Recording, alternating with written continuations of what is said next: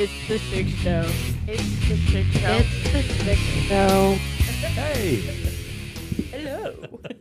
can you hear okay? Do I need to bring up your headphones or anything? no, I hear you just fine. All right. Oh my God, there you are. Hello. Oh my God. here I'm we like go. a little sneaker. So I've made one change in here that you may notice. Um, I've I've got a dimmable light now, so it's right behind you, and um, now we can. Right. Wow. So one of the things Mood really, lighting. it really is because it's really bothered me being in here, and I had that other light. It was a chandelier. I don't know if you remember that. I don't not. even remember it. Oh my god, that thing was so bright, and like I'd come up here for work, and I'd have this light like shining right in my eye. When you get older, better lighting is good. It's important. so I got this guy, and that's exactly what I wanted. I wanted just something very, very simple up on the ceiling that I could dim and just kind of set the mood. Yeah, just kind of bring it down. Because right now it doesn't feel like it's five in the afternoon. No, You know, feels like we're sitting here hanging out after. long day at work. Absolutely, and it probably was a long day at work. Chilling. So you're back.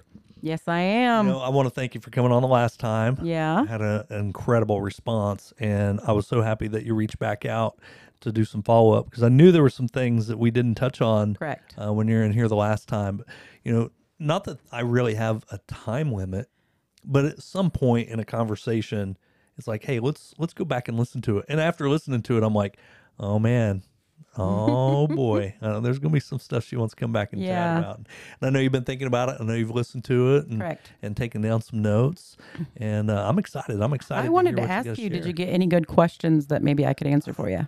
really it was really interesting um had a lot of positive like thumbs up i get Yeah. you know it's almost like a like it's not the same Right. but it's just kind of a, a yes or no type thing i had a um quite a few uh and i could probably look them up but i don't want to mess up You're fine. but um a, a lot of uh responses on the um oh um the q&a of uh you know so it, yeah a lot of feedback but it's really interesting to see the type of feedback that comes in um, for a podcast. It's it's not like what you see on social media. You know i think at some point you're probably driving when you're Right. listening to this That's usually when I like to listen is when I'm driving or cleaning, something that I just want to keep my mind busy. Yeah, and so I, I I don't worry so much about the feedback that I'm getting. Right. I see the listens. 200 people have heard your story, Right. and it's still continuing to to gain uh, gain traction. So I don't worry so much about the feedback Um, because I, I don't give feedback. I listen to a lot of podcasts. I'm on the road a lot, and I'm not.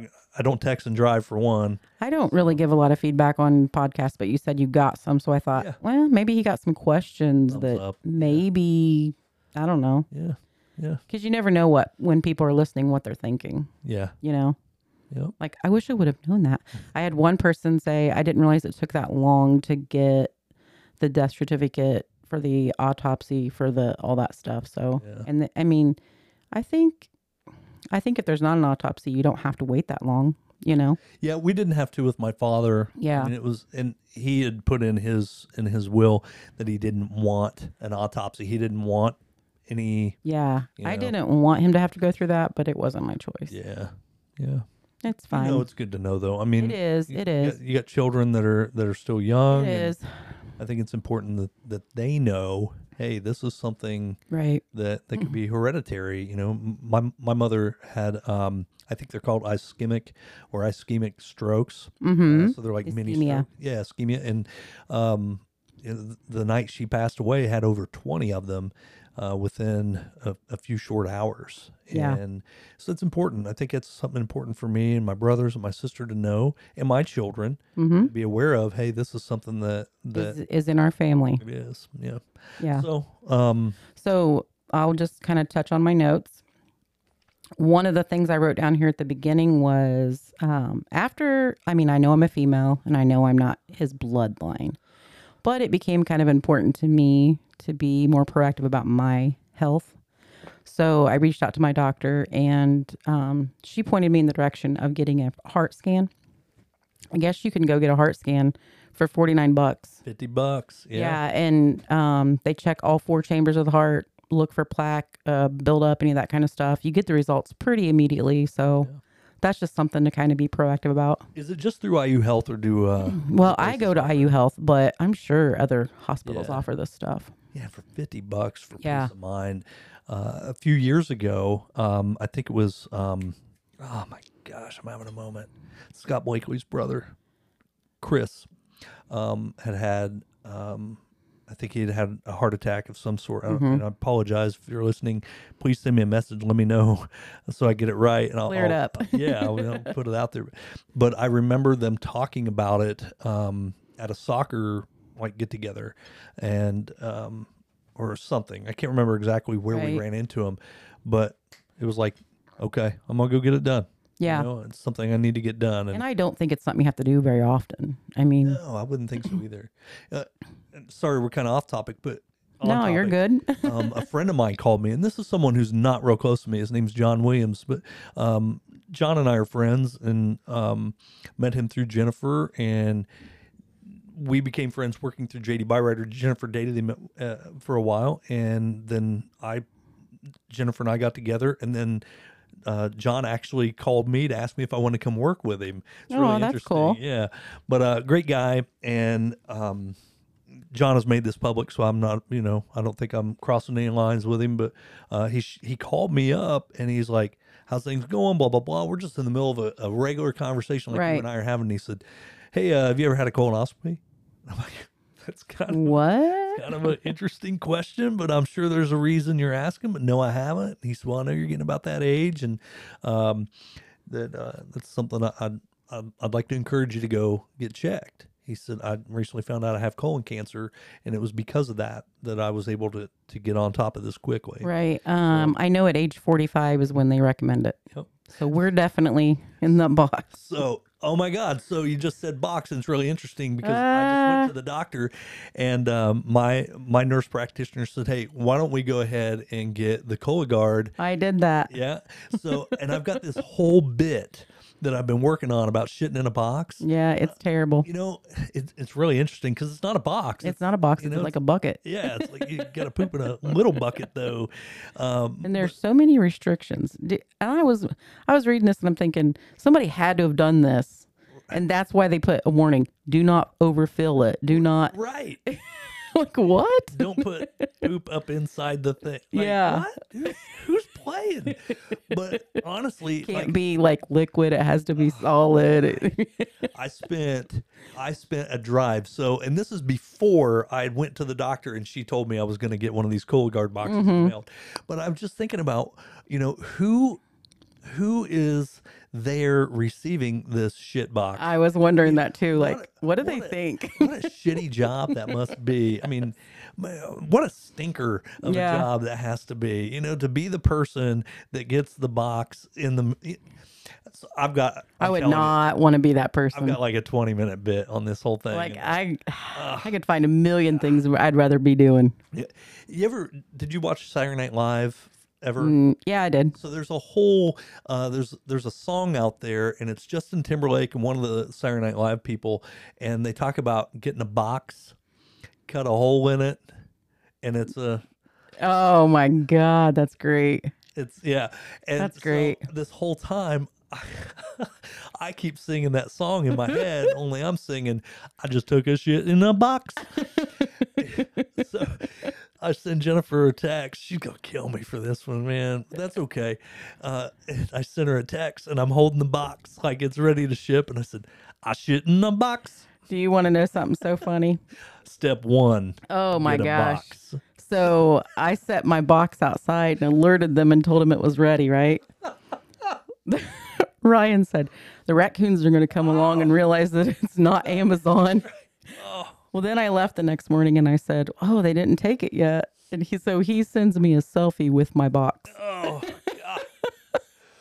It's it's such a bizarre experience. It is, but it's better than. You're right. You're right. Well, I'm awaiting results. So okay. uh, well, they don't take too long Hopefully they'll find out. uh, Just as I have known for years that my shit don't stink, and it's just fine. and it's Everything's coming out mean, fine. right. I'm I'm a uh, my I'm a perfect asshole. did you put? I'm gonna pol- have did you put disclaimers on cologne? Did you put No. cologne on? No, I did not. I didn't. I should have. God, that would have been so good. Somebody would have got that. Who's the person opening that box?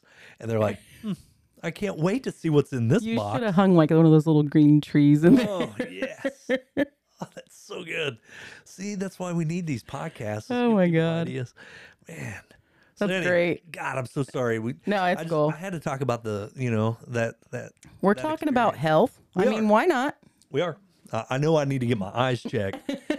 there are things I can't read anymore. And, Yeah. You know, I realize uh, I'm not 50, but somebody's 50th birthday was today, Tracy Harris. Yeah. Happy Uh, birthday, Tracy. So um, I made sure I sent her a message and told her. And a lot of our classmates, have you turned 50? no, I just turned 49 Darn right you just did. now. I'm the That's right. baby. That's right. That's right. So Jennifer and I are still 49 uh, through January, and um, I will. Um, I'll turn 50 at the end of January. She's somewhere toward the middle. So All right. So you Yeah. guys are only a few weeks apart. 10 days. Wow, 10 that's awesome. days. Hers the 17th, mine's the 27th. That's wonderful. So, so I'm sorry, man. This is this is what is magical about podcasting. And you've talked a little bit about wanting to get your own podcast started. And I- Yeah. uh, man, I can't wait to help you with that. That'd be and- and to exciting. listen to someone else get so far off track, you know, and get get in a shitbox situation Right. like we were just in. But, so you got some notes? Um, yeah, I got some more stuff here. I like it. Um, so another thing that I just jotted down here was I kind of thought it was really good that David and I actually had a conversation. Kind of some of the things that we wanted to happen if, you know, we were the one that went. Mm-hmm. And the reason I jotted that down is because I feel like since I knew some of the things he wanted, it really eased my heart when I was at a time of everything was just so heavy, you know? Mm-hmm. So for the fact that he said, you know, I want this, I want this, I want this, then when it came time, I didn't even have to think about it. So I guess I would just encourage you that if you're not comfortable enough having that conversation, or if your spouse isn't willing to hear you, or whoever your next of kin is that you're leaving in regards, write it down somewhere, put it in a drawer, and say, it's in that drawer if something ever happens. Because it's such a like game changer when you have to do that stuff, you know? Like you said when your dad you had a really detailed will. Mm-hmm. I mean, you didn't have to there wasn't a lot of gray area. There was there was no guess. And I'm telling you, if you would have had to ha- you know, it that was hard. yeah, yeah. uh, And I was thinking about that when we were talking the first time. That Yeah. you know, I think I'd ask you, do you guys have a will? And, um, you know, even through this, still haven't got it done. I haven't either, but I've given it Like- some more thought. I think Hey, we're already winning because we did the box. that's, that's, we're true. one ahead of most people our age. Well, I, I, I think, um, you know, for, for me, for, for you, you know, obviously we've talked about the difference. It's different losing, you know, a parent and Right, right. spouse, obviously, but, but having, having that, um, and I won't, I won't call it a burden either because it wasn't a burden. It was something I was very proud to do. Oh, for my yeah, dad, and I'm most sure definitely. very proud to do too. But having that knowledge and knowing here's what their wishes were, right, right. boy, it just took so much weight off It of did. us. Um, I, I haven't shared a whole lot about losing my mother, but um, she was in in a very poor situation health wise after having multiple strokes. Couldn't speak for herself. Right. Couldn't couldn't communicate in any way of what she wanted. But we'd known um, that she did not want to live in that type of condition. She would rather um, rather die Yeah. than than to live in a um, you know a, a high intensity level of care required. Right. I don't know what else you know uh, how else to put that because many different ways to see it, but um, that was a decision we had to make as a family, and and I, I'm very thankful my dad allowed my my siblings and I to have a voice. Have say, that, yeah. You know, and I did that for my kids too, you know? yeah, it's- I think it's important. it is. And that kind of gateways me into my next topic that I jotted down for you. And that is, um, you know, you said your dad knew what your mom wanted. yeah, you know. absolutely. So one of the things my therapist told me to do was to write David a letter and tell him everything. Like Um, so glad I got to meet you, and um, Hmm. I'm angry at you because you didn't go to the doctor, and I wish you would have said something, and just all these different emotions, you know. And why did you leave your socks on the floor? Just anything Sure. that you wish you could have said to them. And then you flip that little paper over and you write, Dear Lisa, I already know what David's going to say. You know I hated going to the doctor. I ain't, I don't want to go. Mm-hmm. And I left my socks on the floor because they stink and I wanted you to smell them. I mean, things like I just, I know what he's going to say. And I think that you know what that loved one's going to say. You wish you had that last conversation or whatever, but we really already know, mm. you know, if you know him well enough, you know. Yeah. Yeah. Well, that's so true. I'm I'm reflecting a little bit on on that. Uh, you were you were talking about journaling um, before we got started here. Yeah. And boy, I wish I was a journaler. This is my journal. Yeah, I get it. Uh, I, it's very difficult for me to sit down and just write, but for me to have I don't like to write either. That's why I kind of want to start a podcast, just because I enjoy talking, I enjoy people, and I just, I just enjoy it. You know. Yep. So I, you know, I hope. Um, I was talking to the guys that were here earlier. Had Eric Wilson. If you need any electrical stuff done, see Eric Wilson. He is very good. He is incredible. Uh, but we, I was talking to them just about they. The one fellow, um, Ron Blakely, he wasn't familiar with podcasting, and I was telling him it's just a chronicle, man. It's just a way to to chronicleize and have conversation Right. and to share it out. Uh, so I encouraged him to go to to my website, check Listen it out. it out. Hopefully he does. I can't wait to see. But um, you know, this is a, a there's therapeutic qualities of it. Uh, just like with the journaling, Right. Boy, to be able to get that out and say that um, with the with the intent to say it to him, Right. you're writing it to him. Um, I I think that's really cool. There's many times I've had conversations with my mom and my dad. Um, you know, either just driving in the car or going out to their Just- graveside. you know what they're gonna say. yeah, yeah, My daughter has has mentioned that a few times. She's like, "Mom, I just wish I could call him." And just what would he? I said, "You already know what he's gonna say. you already know. Just yeah. listen to yourself. I mean, you already know." I mean, how cool is though you have those those recordings where you can still hear his voice? Yeah. I'd kept a, a voicemail from my dad for quite a while. Uh, it's gone now. I had one from my grandma and I thought it was gone. But it's okay. I mean, it is what it is. I probably got home videos somewhere, Yeah, but Oh, it's not man, the yeah. same. It- you're right. It's not the same, It's not the same, but it's okay. it's there. It's something. You know, it's that whole idea that you get to share him with a generation, you know, with your grandkids that don't get to to that personal Right. opportunity. But um, at least there's something there. You want to know something so funny? I was talking about his feet stinking. this is just a funny joke here. Well, not really a joke, but it's just reality. Okay, so um, at the hospital, they removed his shoes, okay, for like the autopsy stuff.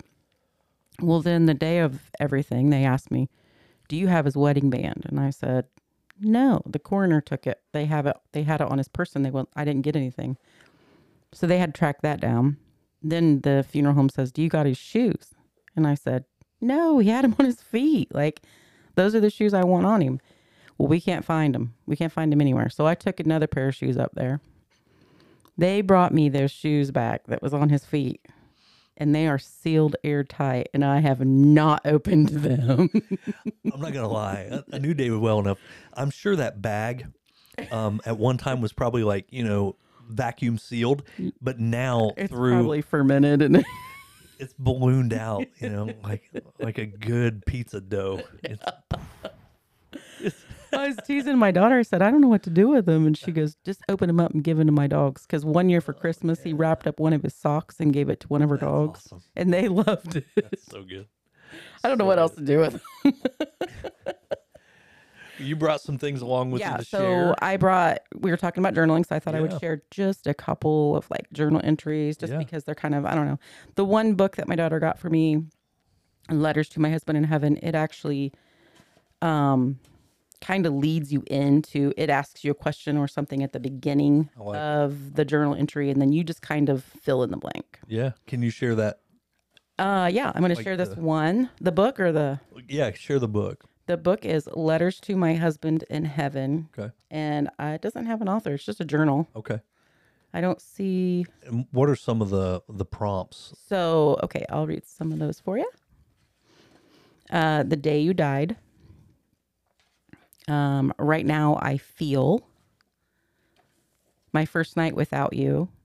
If I could go back in time, if I could ask you one thing, something I liked about you, and that's actually a page I wanted to share.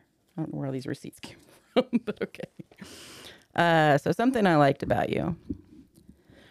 There are so many things that I loved about you. First and foremost, your love for me and our children and your family, um, and my family. You seriously could love to the fullest, comforting me when I was hurting, being with me when I felt less than, and supported me when I screwed up. And you literally have no boundaries when it came to that. Um, I am far from perfect, but you didn't make me feel less than that. In fact, you would defend me when I was in the wrong. And yes, I said it. I was wrong. The deeper, I'm sorry, I can't read my own writing. um, I'll just go to the next paragraph because I can't even read that. Loving you has always been easy. I'm sure you, um, there were times that I was difficult to love, but loving you has always been worth it. Your laughter and warm embraces are so missed these days, and I will never forget the day that you made me feel in quite a. Uh, I don't know. I can't read my own writing. you could tell these were wrote in the moment. Yeah. Your love was the best kind of love. And then I had one other one in here I was going to share because I asked Scott, which one should I share? And he said, both. So, Well, of course I want both shared. I mean, well, why not? yeah. The hardest part about our ending is that I didn't see it coming. You left after you left for work that morning and never came home. I never got to kiss you goodbye. I just said, Have a good day, and left at six o'clock in the morning, and you were still asleep when I left. When Jeff called me from your phone, I had no idea that you were already gone. Jeff didn't know it either. He only knew that it didn't look good. I hated thinking about what you must have went through that day, feeling and Jeff said that you told him that morning that you were having some chest pains and indigestion. I hate that I never got to see you at the hospital, but I also know that you wouldn't have wanted me to have that vision in my burned into my memories. Hmm. I just wish I would have known something so that I could have embraced you one last time. I would have woke you up and told you that I loved you and reminded you how amazing you are. The worst part about our ending is that we have one. I never wanted to say, see you later, not in my lifetime. I just knew that you would outlive me, but God called you home. I'm gonna have to make sure that when I put this out, Mhm. like when I go back in and, and throw in the intro and, and stuff, to uh, to tell everybody to just stop the car for a moment. this may not be the best uh, driving. Uh, This might be more of a cleaning one. yeah, you know, uh, and you were asking earlier about some feedback I'd gotten, and and it was a lot of uh, feedback about you know that one got me, that one made me cry. That I was a lot of people told me that too. And some people would even say, like, I can't listen to it all in one setting. yeah, I had to pause it and it, it's hard. and I get it. it's hard. And I listened back to it and I thought, man, I didn't found I didn't sound super sad. And it's not that I'm not sad because I am sad by the whole situation.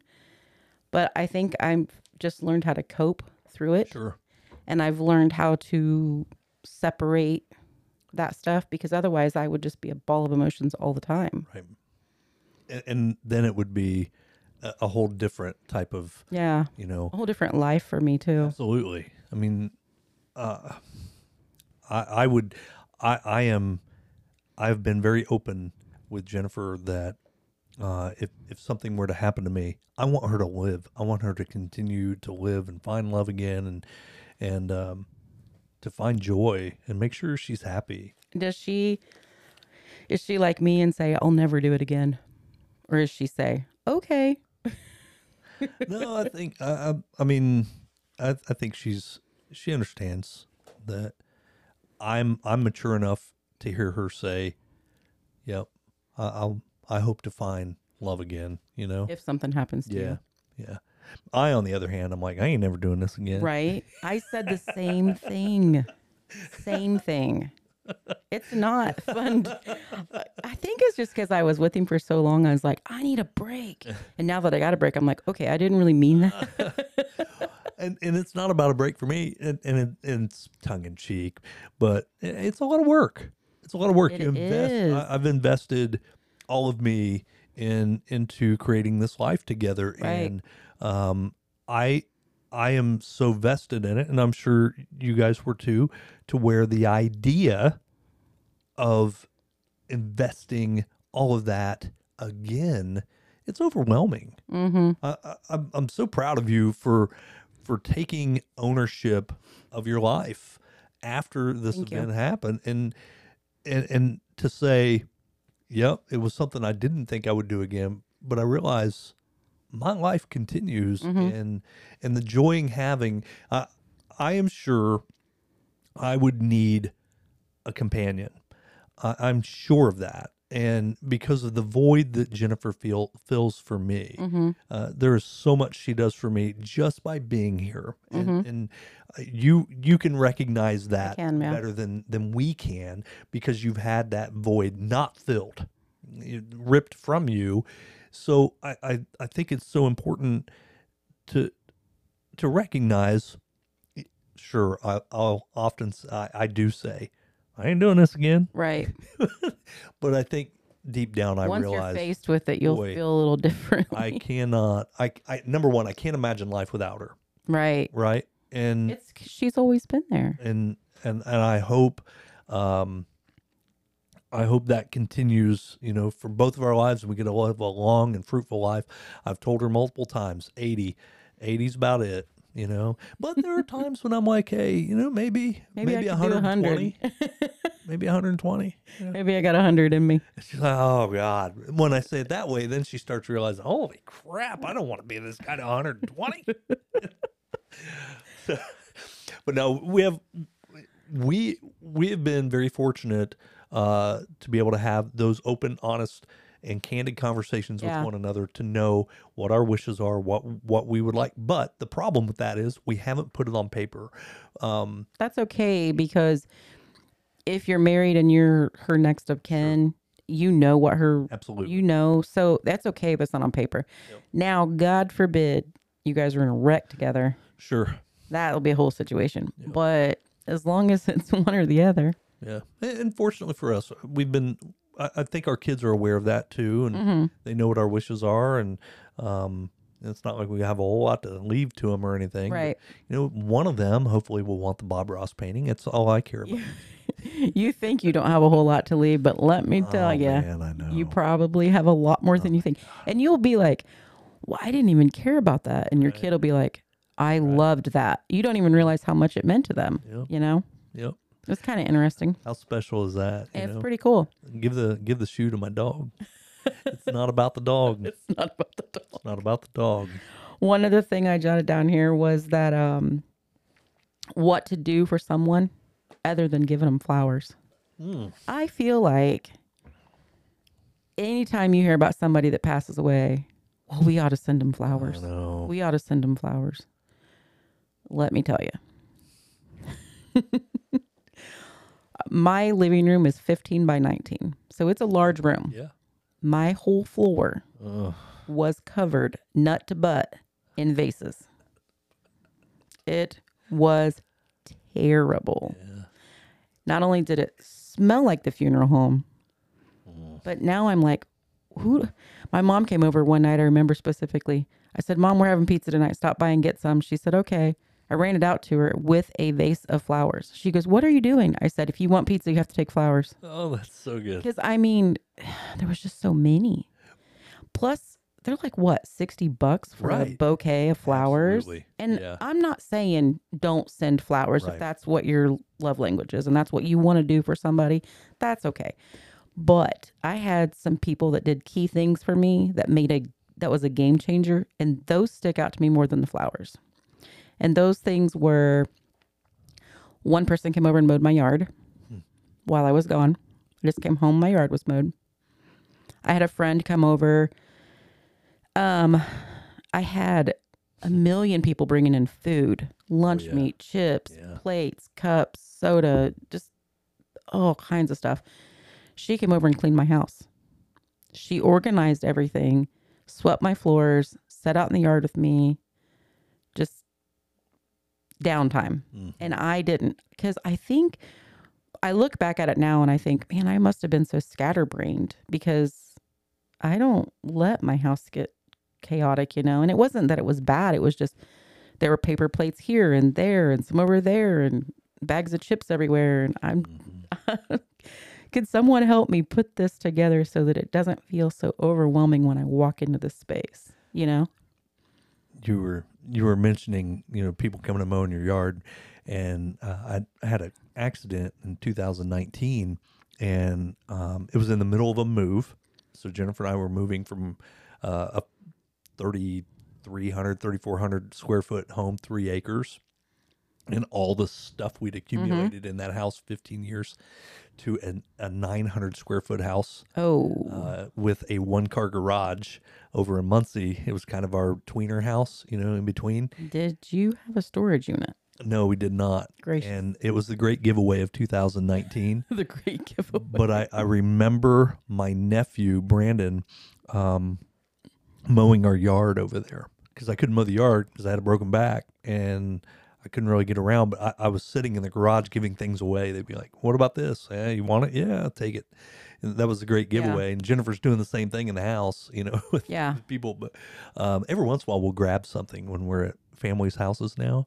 Give it back. We won't, yeah, we'll take it. Can I have my? No, you don't ask. Oh, you just take it. Yeah, just take it. Okay. I, I got almost back to Madison one time with uh, with a table that's out here in the hallway, Yeah. uh, and my sister in law called and said, "Hey, where's that table?" but anyway, but I remember Brandon mowing my yard and Mm-hmm. how man, I just remember thinking, I can't even mow my own yard, but I was so thankful that he took the time to get out the new mower because you know we went from three acres to a small city like Push mower. yeah, and he put the mower together because I just bought it, hadn't even put it together yet. He Mm-hmm. put the mower together, mowed my yard, like bagged it, like did all that, and so many people helped us.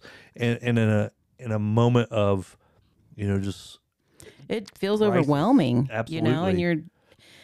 eh, Man, it's like you got all these balls in the air and you're trying to keep them all from falling on the ground. And eh, if you could just hold this one ball over here, that'd be great because that's one less I got to keep Right. up. So, mowing my yard was was nice. Yeah. Now he left in November, so it was like the last mow of the year. yeah, But Lord, David was the great procrastinator, Oh. and so my grass wasn't very short.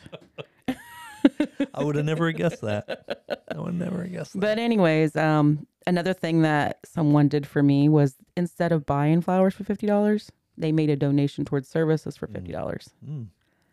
Interesting. That Yeah. I was like, you know what, that is great because that took a little bit of the burden off of me. You know, Yeah. Yeah, and you see, I mean, that is something that we see more often now. Not necessarily toward the services. I would never have thought of that. mm-hmm. Um, but donations towards a charity or whatever. yeah, But boy, a donation towards, you know, yeah. If you're wanting to do something for their family, holy crap, that's a great I mean, idea. twenty five bucks, fifty bucks, Yeah. whatever, It- whatever you were going to spend on flowers, just Hand it to the yeah. funeral director. There's little envelopes in there, yeah. and you just sign your name on it. wow. I sent a thank you card. I you never card would have out. thought of that. Yeah. I also got a few throws, like blankets, Yeah. and I got some wind chimes and some birdhouses and things like that, lanterns and different things, which are good because they're not going to die. Right.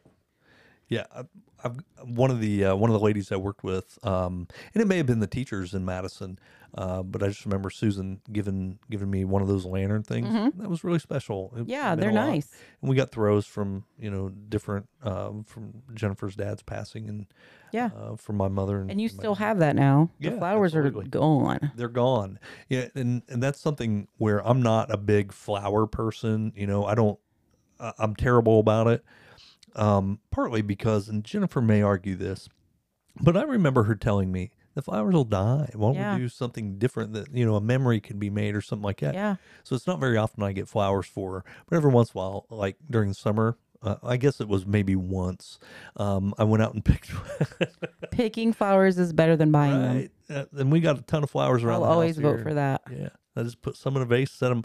Yep. It was probably one of the vases we got from you That's know. fine. I have a million vases Oh too, my by the way. I, I was just thinking, if you want to do something with them, donate them back to the uh, to The flower shop? Flower shop. Say, I thought about taking some to like the funeral or not the funeral homes, but the nursing homes oh, and yeah. oh uh, different places, you know, that they might, yeah, you know, yeah. I don't know. Just thought about it. Yeah, I like that. I thanks for for sharing about you know giving to the family rather than a charity or whatever. I mean, just Buying them a meal or something. I would rather, I honestly would just rather them donate towards the service. yeah, yeah.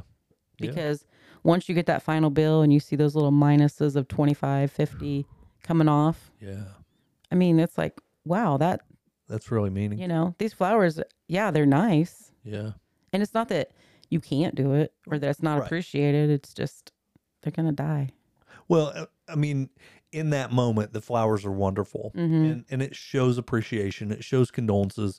It it, it is appreciated. right um, but you've had time to reflect Right. on the entirety of the situation and and if it would be very simple to sit there and say oh no i appreciated the flowers they were incredible and but i, I wouldn't have had it any other way but we're we're talking about something real here you're, re- Yeah. you're being very revealing And very honest and if you really want to do flowers do a house plant oh yeah i mean those Yeah. things lit those things will live for a while they should i mean if you're they should if you're decent to them no, but I just think it's really it, it it's really meaningful to be that candid and say, you know, find be more creative in that way. You know, Yeah.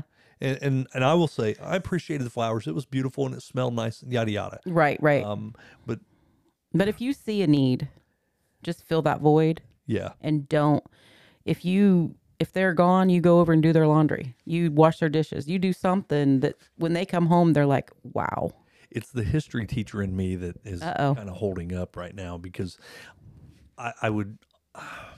I just want to share the reason for flowers. okay all right The reasoning for i was sitting here thinking it has to be something that we've always done for years ago and that's It why is. people still do it. It, it's very similar to why we um why there was boutonnieres and what's the corsages or right? yeah, so a boutonniere and a corsage think about the placement of where a boutonniere would be on on a male right? Right. It's right in the chest. Right. So when you're dancing with a female typically she's shorter than the male. Where would her nose go right by his chest. to the boutonniere. The flower smells good. It covers up the smell of the bo because bathing wasn't it lures her in. It's it's not a lures her in. It keeps her from running away, because bathing wasn't something we did every day back when boutonnieres became right. popular. Same with the cros- or the uh, the uh, corsage. corsage. That goes up around his neck And yeah where can he smell now? Up around his neck. What's up around his neck? The corsage, the flowers, the smell of the flowers is what he smells, not her armpit because they didn't have deodorant. so are you gonna do this with jennifer give her her corsage No, but I'm, I'm I need you to wear your corsage tonight, honey. no, uh, no, we shower. We're showering people. oh, okay. Uh, but thinking about the flowers at a funeral, mm-hmm. we are talking about a body that would be, you know, on display Right, and the reasoning for flowers. And right. so it's the history For the teacher. fragrance. I'm having a moment here. I can't That's help all myself. right. I got to It's share. okay. And, and so I think there is there's precedent now where we can start looking. Okay, there there's a new way we can do things. Uh, tradition is fantastic. I love traditions, Uh, me too. but I also am someone who I, I'm I really like my milk to come um, after it's pasteurized, and you know that knowing there's not going to be, you know, uh, they're just Things that have changed and evolved aren't We- always bad. right. Some things can be Yeah. Yeah. Sorry for my rant. No, you're good. You're good.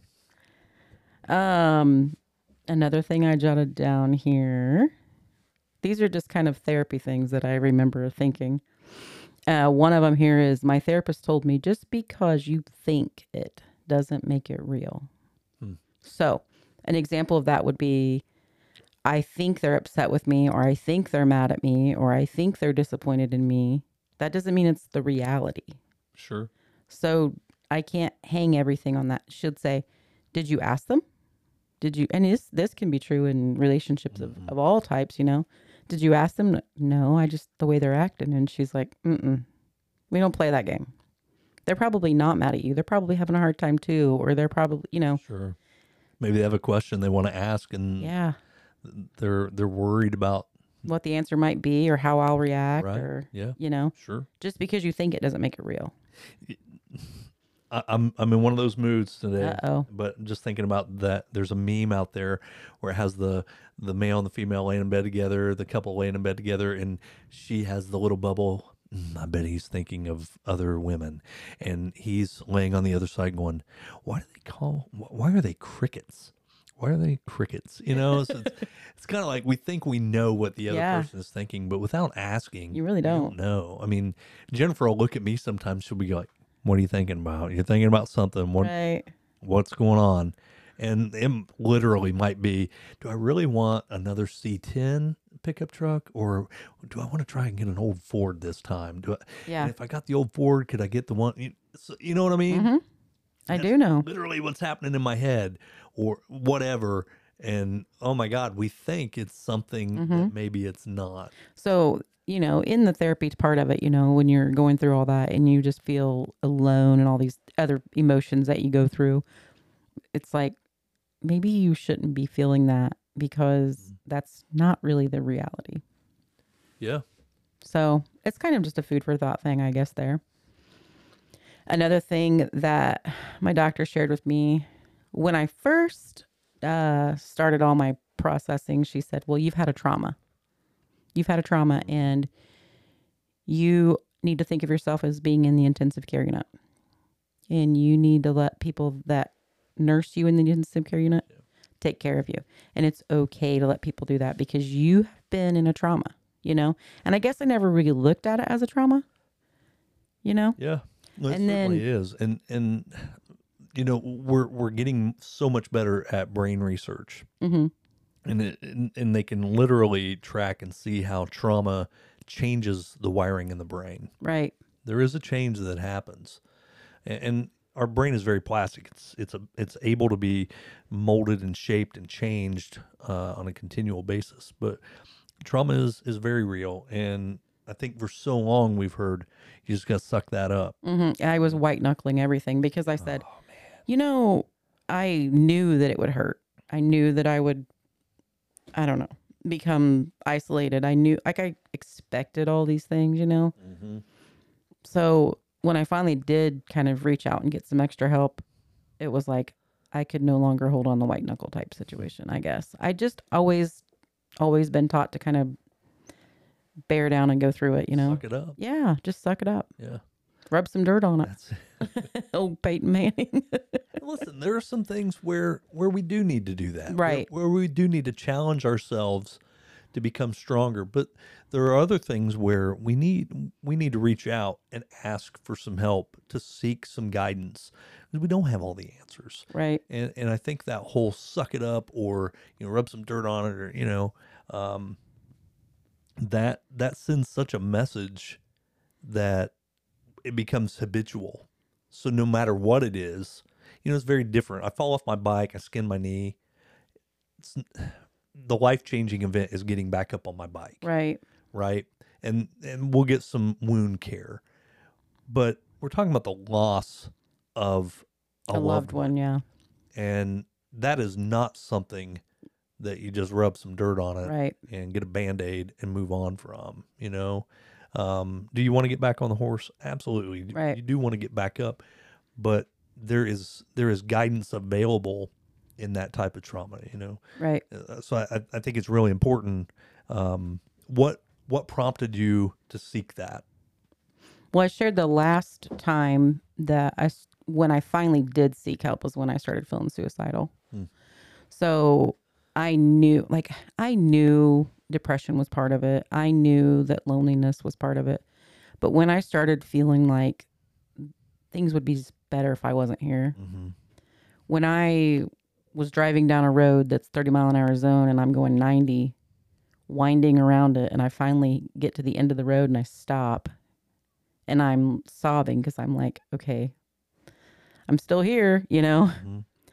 So I think that it had to take something kind of earth shattering to me because I'm not a I'm an adventure seeker. I can't say I'm not because I do love zip lining and roller mm-hmm. coasters and things like that, but I'm not a careless person or one that would take my life at risk. Mm. So when I recognized things that were out of habit or out of character for me, that's when I kind of reached out. And I remember specifically Troy telling my family. He told all of us, but I remember them saying him saying to them, "You know each other the best. And you're going to hit some hard days. You're coming up on the holidays. You guys are going to hit some hard times.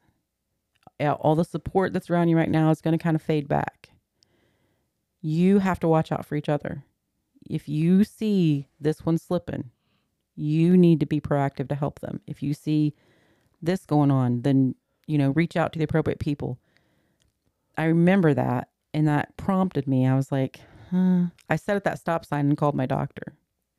And she got me in later that day. I don't I don't know if it was a God thing or if she mm-hmm. just had an opening or what, but I went in later that day and started what I would like to say is my new beginning of my new, you know, Yeah. you just kind of feel like you spiral down. I don't know how else to explain it. If I felt like nobody understood. Sure. Of course, everybody's lost people, but have you lost your spouse? Right. You really, I, I'm not saying mine's worse than yours, you know, Right. mine's different, but man, it just felt so earth shattering. I'd go home to an empty home every single night, you know, and it was just, huh. Yeah. So I think recognizing that there was things I was doing that were out of my character, I think that's what kind of prompted me. Uh, it takes some bravery to uh, to own it, Yeah. especially with ourselves. You know what I mean? Mm-hmm. I think I think it's one thing when when we realize we've we've wronged another, Right. when we've wronged someone, it, someone we're very close to that we love, and to own that and to stand up and stand in that arena and say, "I that's me. I did it. Mhm. I own it. I'm sorry. i you know, whatever it might be." But to stand in our own reflection and say that to ourselves. Why is it so damn hard for us to? I don't know, man. Ourselves? I don't know. We hold ourselves to such a Oh, standard. Well, it's because we know of all our own flaws. Right. You know, we have picked ourselves apart Right. to to a level. You can stand in the mirror and call everything out that you Oh. hate about yourself. oh, But then someone that just met you could look at you and say, he is a really nice guy. He's, Right. you know, right. Yeah, and they see nothing of what you see. it's crazy. So true. But- And I think there's there's power in both of that. I think recognizing all your flaws and continuing to to push yourself to be better, to overcome, yada yada. But I, I, to to apologize to yourself for the way you've Mhm. treated yourself, you know, to to to realize I need some help Right. is is um it's a cultural thing. Yeah. It is is it's an American cultural thing to where we don't want to show any sort of weakness even to ourselves Right. because if we admit it to ourselves then it's really real. Yeah. It's one thing for somebody to say it to me, uh, Scott, you're whatever, Right. but when I say it to me, Mm-hmm. ah, then it's real. And, and culturally, we have to realize that we all have a weakness, and many of them, Right. and that that's okay. That it's okay to have some sort of weakness and to to be vulnerable. Uh, vulnerable, like being able to say the word vulnerable, and, uh, being vulnerable enough to say, hmm, you know, that's something I'm, I'm not good at. I'm really not doing the my best That's- part right here. I gotta I'm not my best. I gotta self. change this up. Yeah. This I- is I think once we evolve to that, hmm we can really start to see our best. I definitely grew in those moments. Yeah. I absolutely. definitely grew. And then my counselor was just amazing. And I remember telling her, don't just talk to me. Don't just sit here and tell me everything you think I want to hear. I need you to give me action. Yeah. You got to tell me what can I, because I need a job. I'm Hmm. going crazy. I need something to do to make this better. Do you think everybody's a taskmaster? Because I'm that way. Oh man, I I'm don't know. Taskmaster. I, I think to myself and I'm like, I need something to do. Mm-hmm.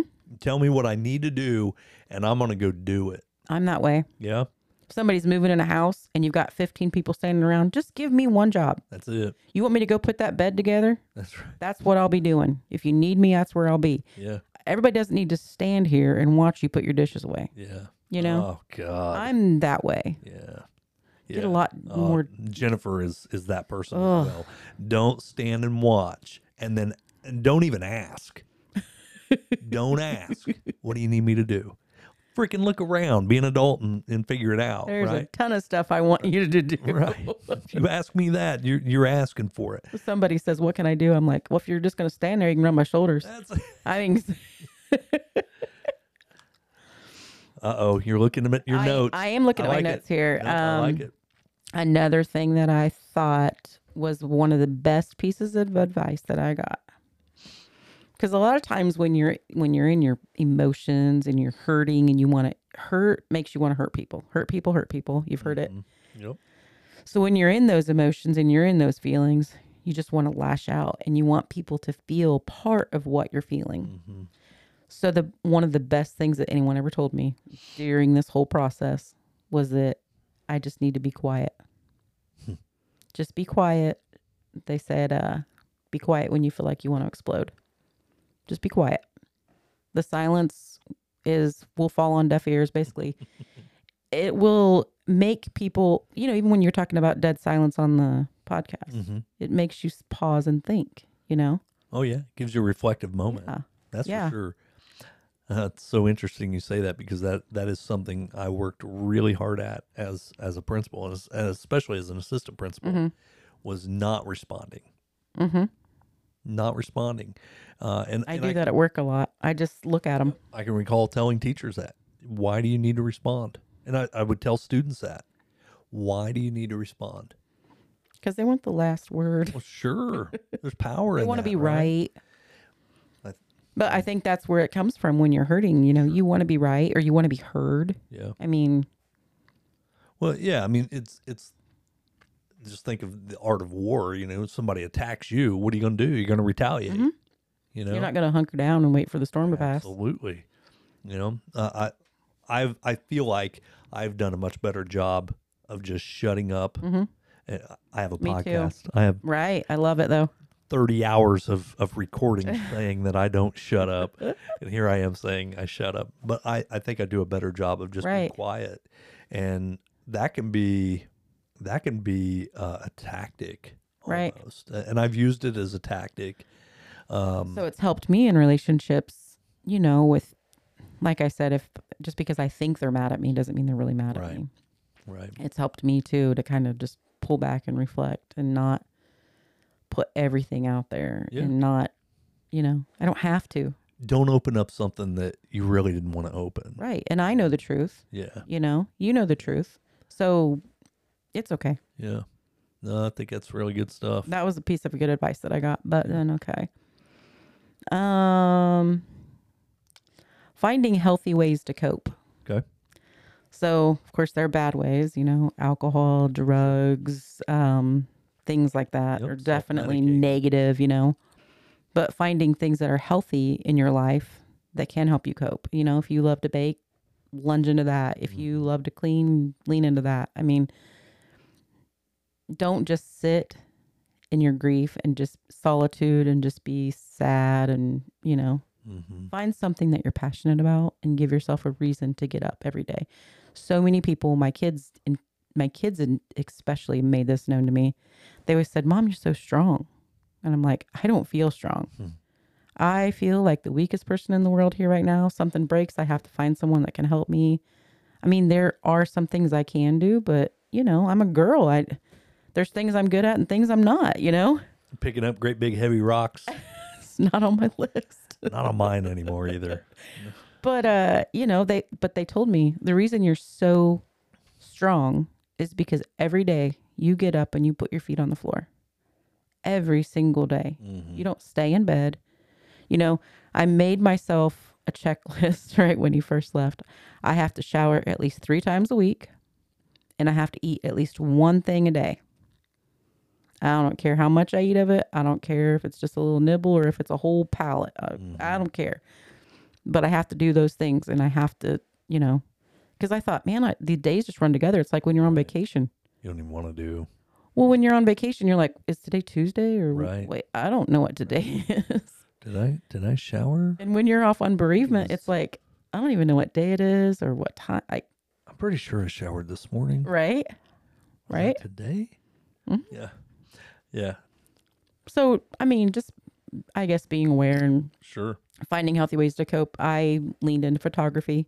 Hmm. I've been doing it for a while, but I really kind of leaned more into it. I pulled back a little bit when he first left just because I wasn't in a good headspace, but it's something that I'm passionate about and I, you know, it's something that I love to do and so that's something I do. And then, you know, if if it's not going to hurt me, I'm going to go do it. I'm going to go ziplining. I'm going to go race a golf cart. I'm going to, you know, It, it's interesting. I was thinking earlier if there was one thing you could share with our listeners that um, the the the one thing you miss the most. Um, and that's such a hard question, and I've heard multiple things that you know. One thing I miss have- the most about being married or Um, about my relationship with my late husband Yep, your or relationship with David. one thing I miss the most. Well, it might be in my journal. Sure, and you don't have to share. You know, just um let me think about that for a minute. yeah. I'll come back to it. And then the flip side of that, what has been the one thing? And I think you've answered it. Um, what is the the bright side of that? What would you think my bright side is if you think I've answered it? I, I think I think what you've done is you've realized that um, there there is life to live, Yeah. and to live in that moment, hmm uh, to not have to. I would agree with you because I feel like I was always so cautious, Mhm. you know. I have money in the bank. I have a savings, but before I was always like, ugh, so cautious. But now I'm like, you know what? I want that five dollar coffee. Yeah. I'm gonna do it. Yeah, You know, I got my bills paid, everything's okay. What if tomorrow doesn't come? and I can hear you saying that, And it's without not- saying it. you Yeah, know? and it's not that I want to splurge on everything all the time, but if I feel in that moment that I want to do something or I want to, Mhm. you know, then I want to do it, you know. Hmm. I don't want to be held back from I don't know, the stigma, I guess. Yeah. No. Uh, and I appreciate that. Uh, and that's what I meant. I could I hear mean, it. You're saying it. We're at the age where you got to think about retirement, you know. Sure. 20 years or so we're going to be retired and 20. Man, I'm going to figure this thing out like another 15, dude. I'm just well, I'm younger than you. oh, yeah. Okay. Whatever. Yeah. I got I'm you by like I'm 8 still- months. I'm still 49. we kid. Um, no, but I mean, we're we're at the age where we got to think about that stuff. So you don't want to just blow everything all the time, but also in the same tactic, it's. I remember David always saying, "I'd say, let's go away for a weekend." He'd say, "Let's just pay the electric bill." I, um, man. oh, that drive me crazy.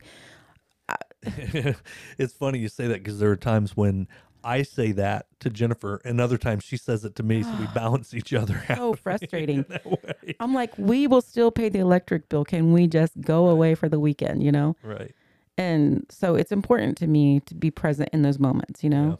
It. Yeah. I mean, I think that's definitely something that I've taken away from everything. Uh, to kind of piggyback on that, we went to Louder Than Life uh, last weekend, hmm and for those that are listening, don't know, and you, I don't know if you're familiar. It's, I'm not. It is the biggest music uh, festival in the United States. 180,000 people or so uh, visit that over four days.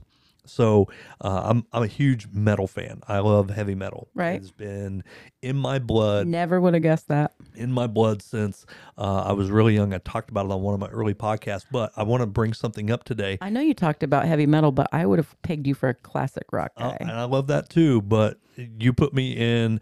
I cried. I cried at Pantera. Oh, I'm tearing up a little bit now thinking about it because I had seen them in my youth, and I seen them again this year, and ah, I'm getting chills thinking about. I realized there's there's probably not going to be many other chances, and the amount of of um, memories hmm um, emotion. I was just overwhelmed, and I just stood there at the end of the show. And Jennifer's like, "Okay, let's go. We gotta. We're gonna." Go. I just stood there, and I said, "I'm I need a I minute. need a minute. and, and you know, there I am. I'd had quite a few adult beverages, and you know, just enjoyed a show. Heck, Yeah. there was a ten-year-old boy standing there with us in the sea of sixty thousand people, and I'm maybe 50 feet from stage. So there's a mosh pit in front of me, a mosh pit behind me, crowd surfers everywhere. There's a 10 year old boy that's standing behind me. Um, and we, we had a friend go with us. Uh, Taylor's there and Taylor's like six, nine. Right. He's a huge man. Mhm. Uh, and Taylor protected this boy through that. But watching these what appear to be extremely violent mosh pits happening. And Right. for those who have never been in a mosh pit, uh, know that it is controlled uh, chaos. Yeah. The people that are there, like I ended up in a mosh pit during Limp Bizkit this year, um, and I took some dude out. I'm 49, and I took this 20 year old dude out, and you know, like when it's all over with, he come up and gave me a big high five. He's like, "Dude, you took me out," and I'm like, "I'm so sorry, man." And he goes, "No, it was awesome." Yeah. so just know in those moments. But here's this 10 year old boy that we protected, and we made sure that he had someone there to keep him safe. So Where were his enjoy the parents? They were back on the lawn. Oh, he just wandered believe it. himself up. Like, uh, they knew where he went. Okay. They knew he was going to try and get up toward the front. And they said, not all the way. It's too rough up front, and which it is. Right. Uh, it's very rough up front. But when we went, uh, they give you wristbands, Right. and you pay everything with your wristband. So you never get out Like your. when you're on the cruise. Have you ever been on a cruise? I have, but no, I you didn't get like a, a little now you get a little badge, like a little Oh, really? lanyard. And they remember scan that. and that's how you pay for everything on the ship. Well, okay, similar thing. and after it was all said and done, uh, I mean, it's a stinking 12 15 dollar beer, hmm right? And So it was really good. we had someone absolutely we we had someone there with us that was driving us Right. we didn't have to worry about driving back and forth and you know so we could pre-game we could post-game and and be safe in doing that and when we got all the when the weekend's over jennifer's like i don't think i even want to look and see i said just don't just don't we had a great time Right. just don't for once let's not even look Right. and see what that cost us. Right. and I still haven't looked. I don't I'm know so if she proud of you for that. uh, but we decided we were going to go have a great And it's time. not about being crazy. Like that's what I mean right there. yeah, It's not about being crazy, frivolous with your money, but it's about living in that moment. absolutely. You know? And we saw some amazing bands. Let me tell you, Foo Yeah. Fighters are they kill it. Got to see Foo Fighters, got to see Weezer, um, uh, Tool, Pantera, Megadeth. I hadn't seen Megadeth live ever. Really? Oh my god! I've never seen him either. Oh, he still talks like he's got something going on in there.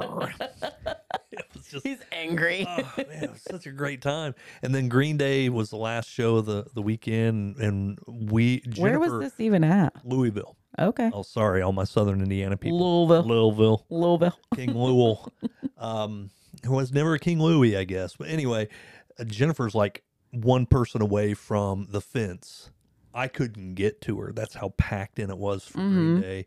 Um, I would guess a friend of mine posted we probably had thousand dollar tickets. Mm-hmm. You know, if you were to say where we were in the crowd, thousand dollar seats uh, for Tool for multiple bands.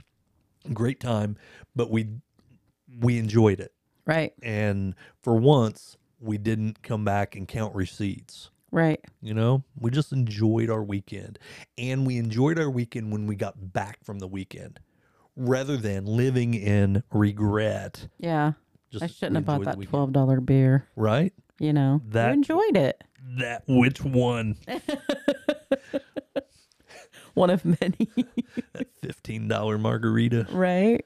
So I think okay, so I've had a few minutes to think about it. I think one thing that I really miss is just having that one person that just won't leave me. Yeah. You know? Cuz when you are married to someone, you can't just leave. Right. You can't just Oh, I don't like the way you're wearing your shirt. I'm out of here. And I'm not saying that it's like that now, but I'm just saying Right. that feeling of they can't leave me. Yeah. You know, Yeah. you get mad, go to bed. We'll try it again tomorrow. Yeah. You, you're you're not leaving. Hmm. But there's some reality in that, knowing It is real. that they can. Yeah, That kind of hit me and right knowing that even even though you're married to her, she can still leave against her will. You know, but right. it's I don't know, man. Yeah. hard one. And when I when I started photography back up again, really hard again. I was doing weddings, and when they'd say "till death do us part," man, that part got me Oh, every single time, and it still kind of does, but it's not as bad. But it's Dang a rough man. one. That was a big one. I You don't think about things like that until you've been through it. yeah. You know. Wow. Someone that loses their parents, you've went through it, so you could kind of walk beside them and, and kind of guide them and help them. Yeah. but you don't think about what it's like like to lose your spouse. What's interesting is um, I was a junior high teacher, principal, Mm-hmm. a, a coach, etc. And you know, I always I always created a, a very open relationship with my kids. You know, to where they we would have real Right. conversations Right. and treated them with respect and Right. you know, so we could jab at each other a little bit here and there. You know, just um, and every once in a while the kids would say something like "Your mom," and I would say, "My mom's dead." Oh no. and they would, oh God, I'm so sorry, Mr. I'm so sorry, I'm so sorry, I'm so sorry, I didn't. And I'm like, hey, It's right now my mom is chuckling, and she's mad at me a little bit, Right. but she's laughing because I got a funny reaction. Right. I said, you never know what you're gonna say to people, what they've been through. Right. You know, just be thoughtful of that. Be thoughtful about the words you say, and Mm-hmm. you know, with with you saying, with death to us part. Oh, wow. Mm-hmm. Uh, and and to be at a wedding every time, and you know it's coming. You know, I used to joke with David, and I would say, "You better be nice to me. I'm the only wife you're ever gonna have until you die." Oh. That's terrible. but I didn't mean it literally. No, I yeah. was just poking at him, you know. Yeah. Right? Better be nice to me. and- Whew. The last thing I have wrote down here is just that um well there's two things here I guess. Ignoring your grief will make it worse in the long run. So if you just keep pushing it down, pushing it down, pushing it down and not handling or coping with it, it's going to hit you up from out of nowhere and it's just going to overwhelm you like a tidal wave. It's that seeking. It's going to make it worse, you know. Yeah, I, I don't I don't know if I mentioned this last time we talked, but you know, do you do you care for do you care for yourself as well as you care for your pet? Mm. Yeah. That is a um, it's a twelve rules for life Jordan Peterson thing. Uh, that one hits me all the time. Uh, I think about that quite a bit. Do I treat myself as well as I would treat my pet? And and I'll remind you of that, Scott. You probably don't tell your pet that they're not good enough, or they're Oh, too right. fat, or they're too slow, or they're. Yeah, yeah. I mean, don't say that to yourself, because Only thing I say to Smudgy is, "Hey, little buddy, hey, little buddy. hey, little buddy." he is a little dude. And then the last one here is there's not really a timetable to feeling better. Mm. I mean, you kind of got to take it at your own pace. You kind of got to just let it happen. Yep. and don't put that pressure on yourself of it's been almost two years for me i should be over it by now do you know what i mean Yeah. so i think not putting that pressure on yourself is huge too Yeah. Well, we talked about you know the the stages of grief, mm-hmm and it's not a linear thing. And and, that there is no timeline. It's not like okay, well, it's been three days, and you're uh, done with the shock there we go. Now it's time to move into the next, and um, um, hit hello your stopwatch. You need to make sure you put this in your calendar. Right. Because, yeah, it doesn't work that way. you right know. uh, I've been without my mom for uh, since 2000. Oh God, four or five. It's terrible. I can't remember the date. almost 20 years Right, uh, and so and, and it has been. Uh, it'll be 20 years this this uh, Thanksgiving, I believe. So Um, So that'd be 19. three. 19 years. I don't even know. Anyways, Yeah, it had to be 2004 or five. My brother right now is probably going, "Come on, Scott," you know this. but I don't think they listen to my podcast anyway, so I can say anything I want about my siblings. really? Yeah, I, I bet they listen. Um, I don't know. We'll find out now. But you know, I, I just looked up a moment ago. You were talking, and there's a picture of my mom with with Addison on the wall there, and, and Yeah. and I thought, I'm not done. I'm not done grieving her being gone, and that's Mhm. okay. I get to choose how that works. Mhm. I get to choose when I and I say I go to their gravesite. They're not there. Right. They're they're ashes, and they've been cremated. They're not there. Um, What did you do? That's the thing I want I want to ask you about that. What okay, so David was cremated and the funeral home told me if I take him somewhere or do something to let the funeral home know so they can document it. So that way if somebody ever does genealogy, they would know where he's laid to rest. So if your are your parents cremated? yes, both of them. So what did you end up doing with their ashes? Because I'm okay. I want to do like I'm going to take him to the Grand Canyon Yep. because that's something him and I wanted to do, but I don't want to take all of him there. Is that Oh, weird? That's interesting because I, I kind of have a little bit different philosophy on that. I I'll share a couple things. don't want to let all of it go. Is that weird? Um, there are a few different things. Okay. So uh, I'll just be blatantly honest. My parents' ashes are currently in a closet here uh, in the house. That's funny that you say they're in a closet because um, the funeral home told me that they get a lot of cremains brought in I'm sure they do. that are at homes that were bought, and they're like, "We don't know what to do with these. Will you guys take them?"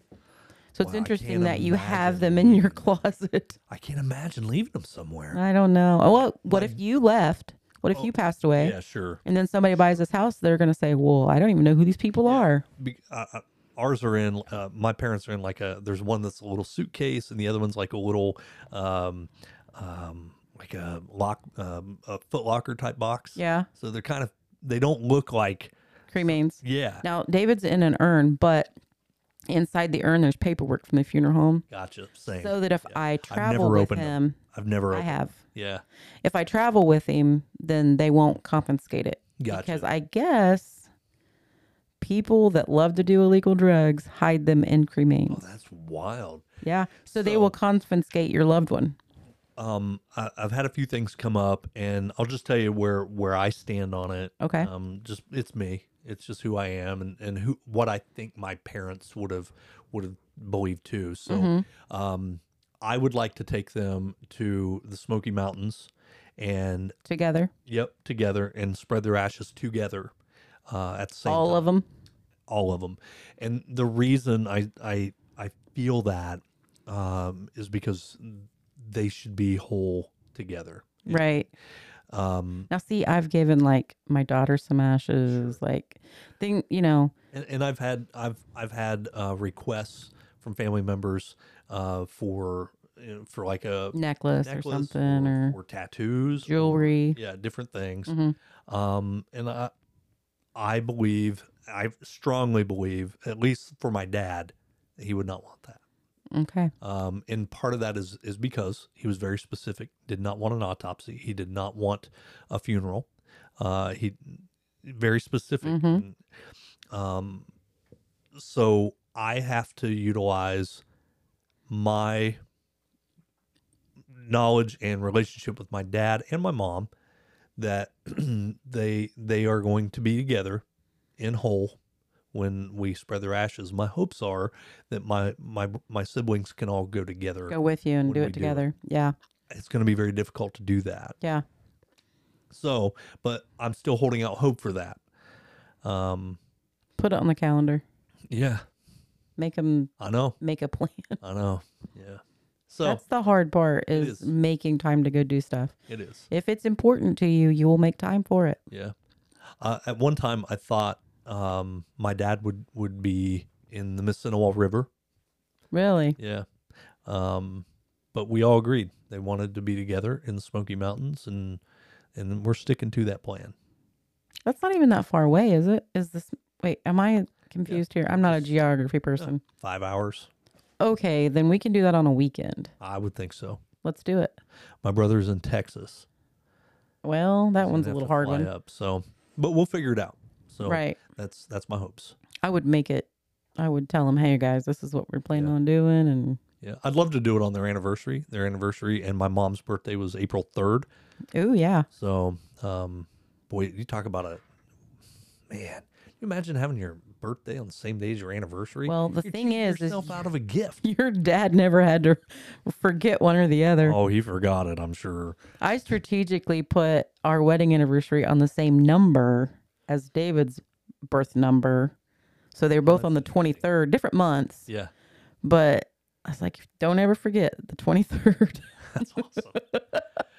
well, great stuff. Any any last thoughts? um, let me see here. I don't know if there's anything in this one. What is that? What is? Um, this is just a journal that I had that um I wrote in literally the days that he left. So I don't know if there's anything in here or not. I guess I can read read a little bit of one of them. It's they're pretty lengthy. please do. Oh no, they're pretty lengthy. We can we can uh, end the podcast on that, like we did the last time with with David. With his with his voice. Absolutely. That's kind of cool, wasn't it? Yeah, I think it's a great way to to end the second one. All right. So November 4th was the day that he left, and this was wrote on November 5th. Okay. All right. So the next day, we woke up and realized this nightmare had continued. We got up around, we got up and around, and I spoke to the funeral home that day, and social media was on fire with everyone sharing their condolences. I was so overwhelmed, so our daughter Amanda was responding to everyone and thanking them. To this day, I still have no idea who all messaged me. That day was a blur. Later that day, his mom, stepdad, sisters, and our children were all sitting around with so many people bringing food in and out paper plates, cups, napkins, etc. My neighbor brought over KFC for dinner and we ate some of that. Didn't really have lunch. I remember one of my friends coming by with some fresh homemade chicken noodle soup, which I lived on for the next three days. We spent that day gathering photos and preparing for what um, would prove to be a full week of pure hell. David left on a Thursday, with the autopsy not being done until Monday, and the funeral home got him on Tuesday, and I was able to have services on Wednesday and Thursday. I recall one day we had to go to the flower shop because I didn't want flowers on his casket. I wanted a blanket throw. So I selected one and took it to the funeral home. I needed to, I had to take him different shoes because they were missing, which I shared with you earlier about that. Um, eventually, the coroner came up with the shoes, but it wasn't until after the time that he had, that they could have already been used. I decided on cremation because that's what David wanted. It was so weird to think about everything is just so final. Why does death sting so bad? The next few weeks, Amanda stayed with me, helping me out any way she could. Austin and his wife stayed longer at our home for support also. I recall feeling so overwhelmed and like nobody could possibly understand what I'm going through the pain of losing your best friend for the past 29 years. My house seemed uh, like chaos. I just wanted to be left alone. Left alone to have my thoughts, my sadness. I felt like I had to be strong for everyone that stopped by. And at the same time, I felt like I was given the strength that I needed to endure what was to come. The hours drug on, and I just couldn't think clearly. I had to force myself to eat something every day. I think it was about four months before I had to f- force food and actually think, Have I ate today? I remember not feeling like doing anything at all, and it was just a good day if I could remember that to eat something, take my medicine, and take a shower and sleep. Insomnia was my worst enemy. The day of David's viewing, I wore comfortable clothes and I knew it was going to be a long day.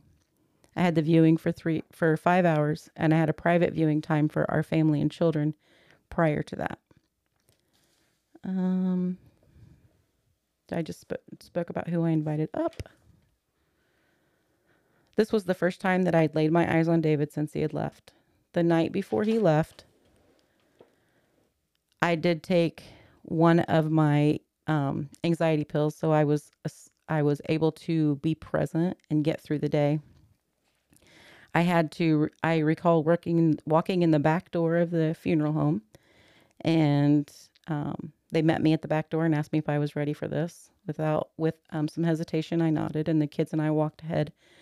Paused in the hallway and was overwhelmed with sadness and guilt. Felt fear, denial, pain, anger, confusion you name it, I had it. Amanda saw me struggling and came by my side. She said, You've got this, Mom. So I gathered myself and began slowly walking towards that casket. There's a lot, a lot. I, I don't know what else to, to put in there. That's a lot. Yeah. It is a lot. Well, I know. I sure appreciate you sharing and in our conversations. And I appreciate you having me back on. I just had so much more stuff I just wanted to share. God, I don't know if we're done. Hey, I'll come back anytime. I'm just saying. I, I think there's there's more to this that um I, I just think there's more. I think if if you've not had to go through it, you just like you know, like you said, the kids don't think about things when they say things, and adults don't either. But I think until you're faced with it, you know, Well, it's definitely not something we want to even think about. Right. We're gonna end it. Got to end it somewhere. That's all right. And I, I, man, thanks for sharing your journal with us. Yeah, Freaking awesome. it's hard. Uh, it's bad that I can't read my own writing. I was I was getting lost in the moment. So, all right, cool. Well, you gonna say we're out? We're out.